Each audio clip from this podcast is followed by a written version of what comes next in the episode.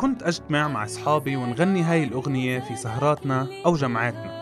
كنت دايما أول مين بذكر بقصة الأغنية والسفينة اللي اسمها روزانا اللي كانت تحمل الأسلحة للمقاومين وتخبيهم تحت حمولة العنب والتفاح. واختلفت الحكايات والنقاشات على رواية القصة واتفقنا دايما على رواية اسم السفينة. اكتشفت لاحقا أن روزانا أصلا مش اسم سفينة.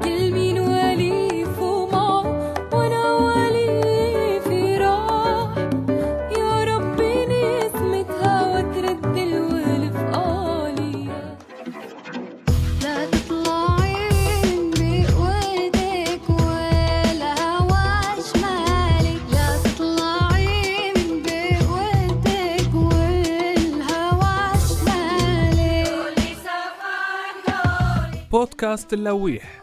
بسترجع حكايا وأحداث من حياة الشعب الفلسطيني من خلال الأغاني الشعبية الفلكلورية.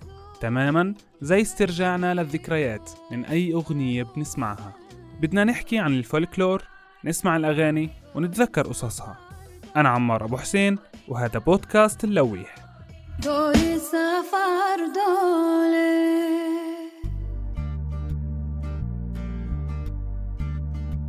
في الأغاني التراثية من الصعب جدا معرفة مين الشخص اللي كتبها أو اللي لحنها لأنه أحد خواص الأغنية الشعبية إنها طلعت من الشعب بسبب بعض الأنشطة الاجتماعية أو أحداث معينة حدثت بإحدى الفترات وانتشرت بتناقلها بين الناس بسبب سهولة انتقال الألحان وحفظها. وعشان هيك بكون من الصعب جدا انتقال قصة هاي الأغنية معها بشكلها الصحيح على مدار كل هاي السنين. وبما انه الأغاني ما تم كتابتها أو توثيقها بالتالي كتير من الأغاني التراثية اندثرت مع الزمن وكتير من القصص تغيرت وتبدلت رواياتها. أغنية الروزانا من أشهر الأغاني الفلكلورية في بلاد الشام وهي من أكثر الأغاني اللي تغيرت رواية قصتها. أغلب هاي القصص تحكي عن سفينة اسمها روزانا. ومهم جدا إنه نحكي كل هاي الروايات عشان نوصل في النهاية للرواية اللي بنرجح إنها صحيحة. عالروزانة عالروزانة كل الهنا فيها. وش عملت الروزانة؟ الله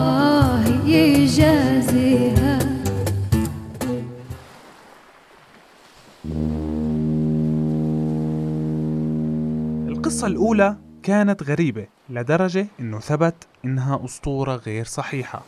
وبتحكي عن سفينة عثمانية نقلت بقرار عثماني شحنة كبيرة من البضائع الغذائية إلى لبنان. عشان تبيع البضائع بسعر زهيد مقارنة بالبضائع الغذائية للتجار والمزارعين اللبنانيين واللي أدى إلى إغراق الأسواق اللبنانية وكساد البضائع المحلية. لحد ما أجا تجار حلب واشتروا كل البضائع المحلية بسعرها الحقيقي وأنقذوا لبنان من كارثة اقتصادية. وهاي القصة تفندت من قصتنا الثانية وهي بأنه الدولة العثمانية كانت تشارك في الحرب العالمية الأولى بما أنه الوضع الغذائي في هذاك الوقت كان صعب جدا بدليل المجاعة اللي ضربت بلاد الشام عن 1915 بالتالي لجأ العثمانيين لنقل المحاصيل الزراعية خاصة القمح لصالح الجيش في فترة الحرب. كون القمح ممكن نقله لمسافات طويلة بالسفن. أما القصة الثالثة فكانت عن تاجر من بيروت. اشترى القمح من دولة إيطاليا أثناء الحرب العالمية الأولى لأنه إيطاليا كانت دولة محايدة. ولما أبحرت هاي السفينة الإيطالية المحملة بالقمح يعني كل الهنا فيها اتجهت إلى لبنان لكنها لسبب ما ما سلمت البضاعة فشو عملت الروزانا؟ الله يجازيها. والسبب على الأرجح كان إنه خلال إبحار السفينة انضمت إيطاليا إلى دول الحلفاء بالتالي شاركت في الحصار على بلاد الشام. وكان المواطنين بيتأملوا تسريب بعض القمح إلهم مقابل تهريب بعض البضائع من العنب والتفاح للمدن الساحلية. وآخر قصص السفينة هي اللي ذكرتها في البداية واللي رجحت روايتها إنها كانت من التراث الفلسطيني وإنه هاي السفينة تحملت بالسلاح اللي تغطى بالعنب والتفاح عشان يتم تهريبه للمقاومين الفلسطينيين في الجبال. ما تتعلقوا بهاي القصص كتير لأنه بعض الباحثين والمؤرخين أبطلوا صحتها وبعد البحث وجدوا أنه ما كان في أي سفينة عثمانية أو إيطالية مسجلة في الموانئ بفترة الحرب العالمية الأولى تحمل اسم الروزانا. بالتالي هاي القصص ليست أصل الأغنية أو على الأقل ربما تم إسقاط الأغنية على القصة بسبب التشابه الكبير في الكلمات أو المعاني. عالروزانة عالروزانة كل الهنا فيها. وش عملت الروزانة الله يجازيها عالروزانة عالروزانة كل الهنا فيها. وش عملت الروزانة الله يجازيها الجزء الثاني من هاي القصص بتوجه للبحث في الكلمات والأوضاع الاجتماعية للأحداث التاريخية والأصل المكاني لهاي الأغاني.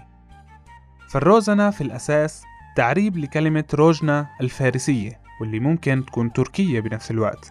ومعناها الفتحة المستديرة في سقوف المنازل الطينية القديمة واللي بدخل منها ضوء الشمس في الصيف وبيطلع منها دخان المواقد في الشتاء.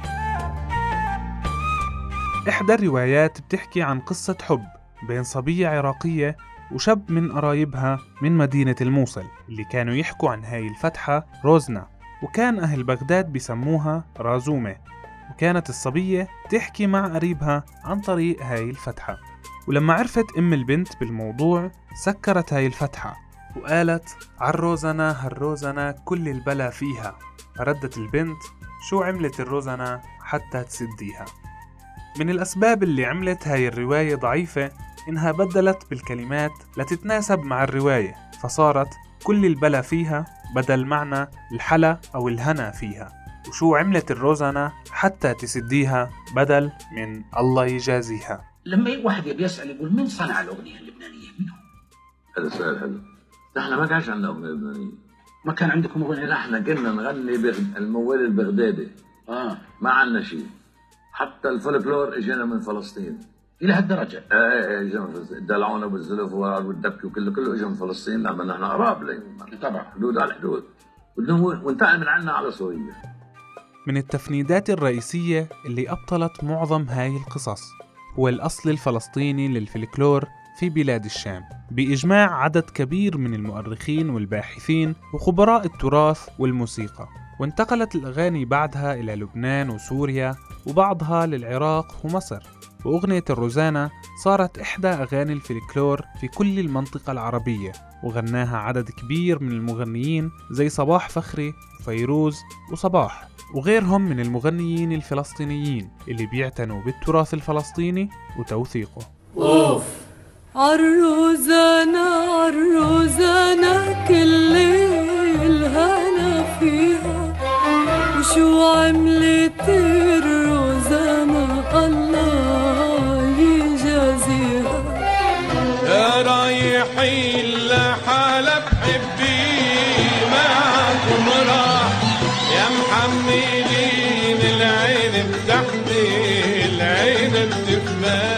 بعد اللي حكيناه على الأرجح إنه الرواية الحقيقية لقصة أغنية عروزنا هي غالبا القصة الفلسطينية كلنا بنعترف إنه القصص السابقة كانت جميلة لكن شو هي القصة الحقيقية؟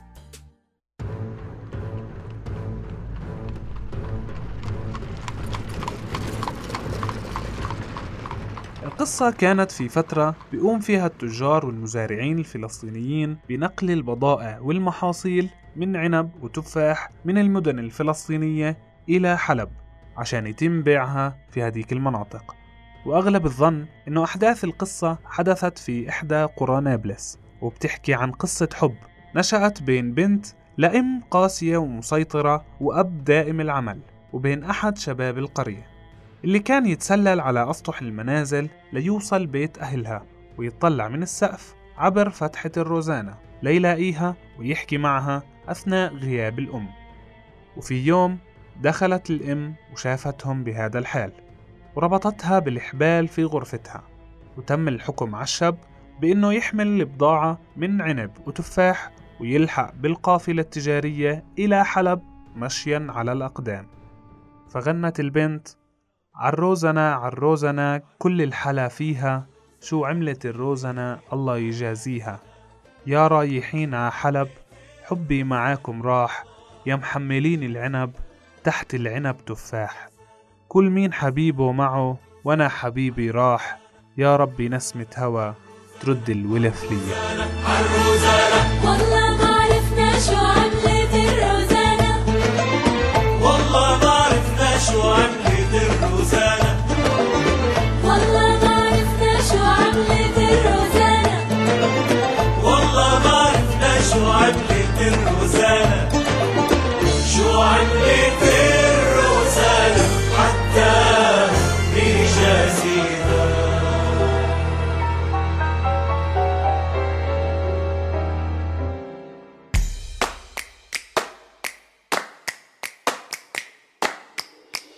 هذا البودكاست بدعم من مؤسسة فلسطينيات ضمن منحة مشروع نسيج الممول من مؤسسة أولوف بالما.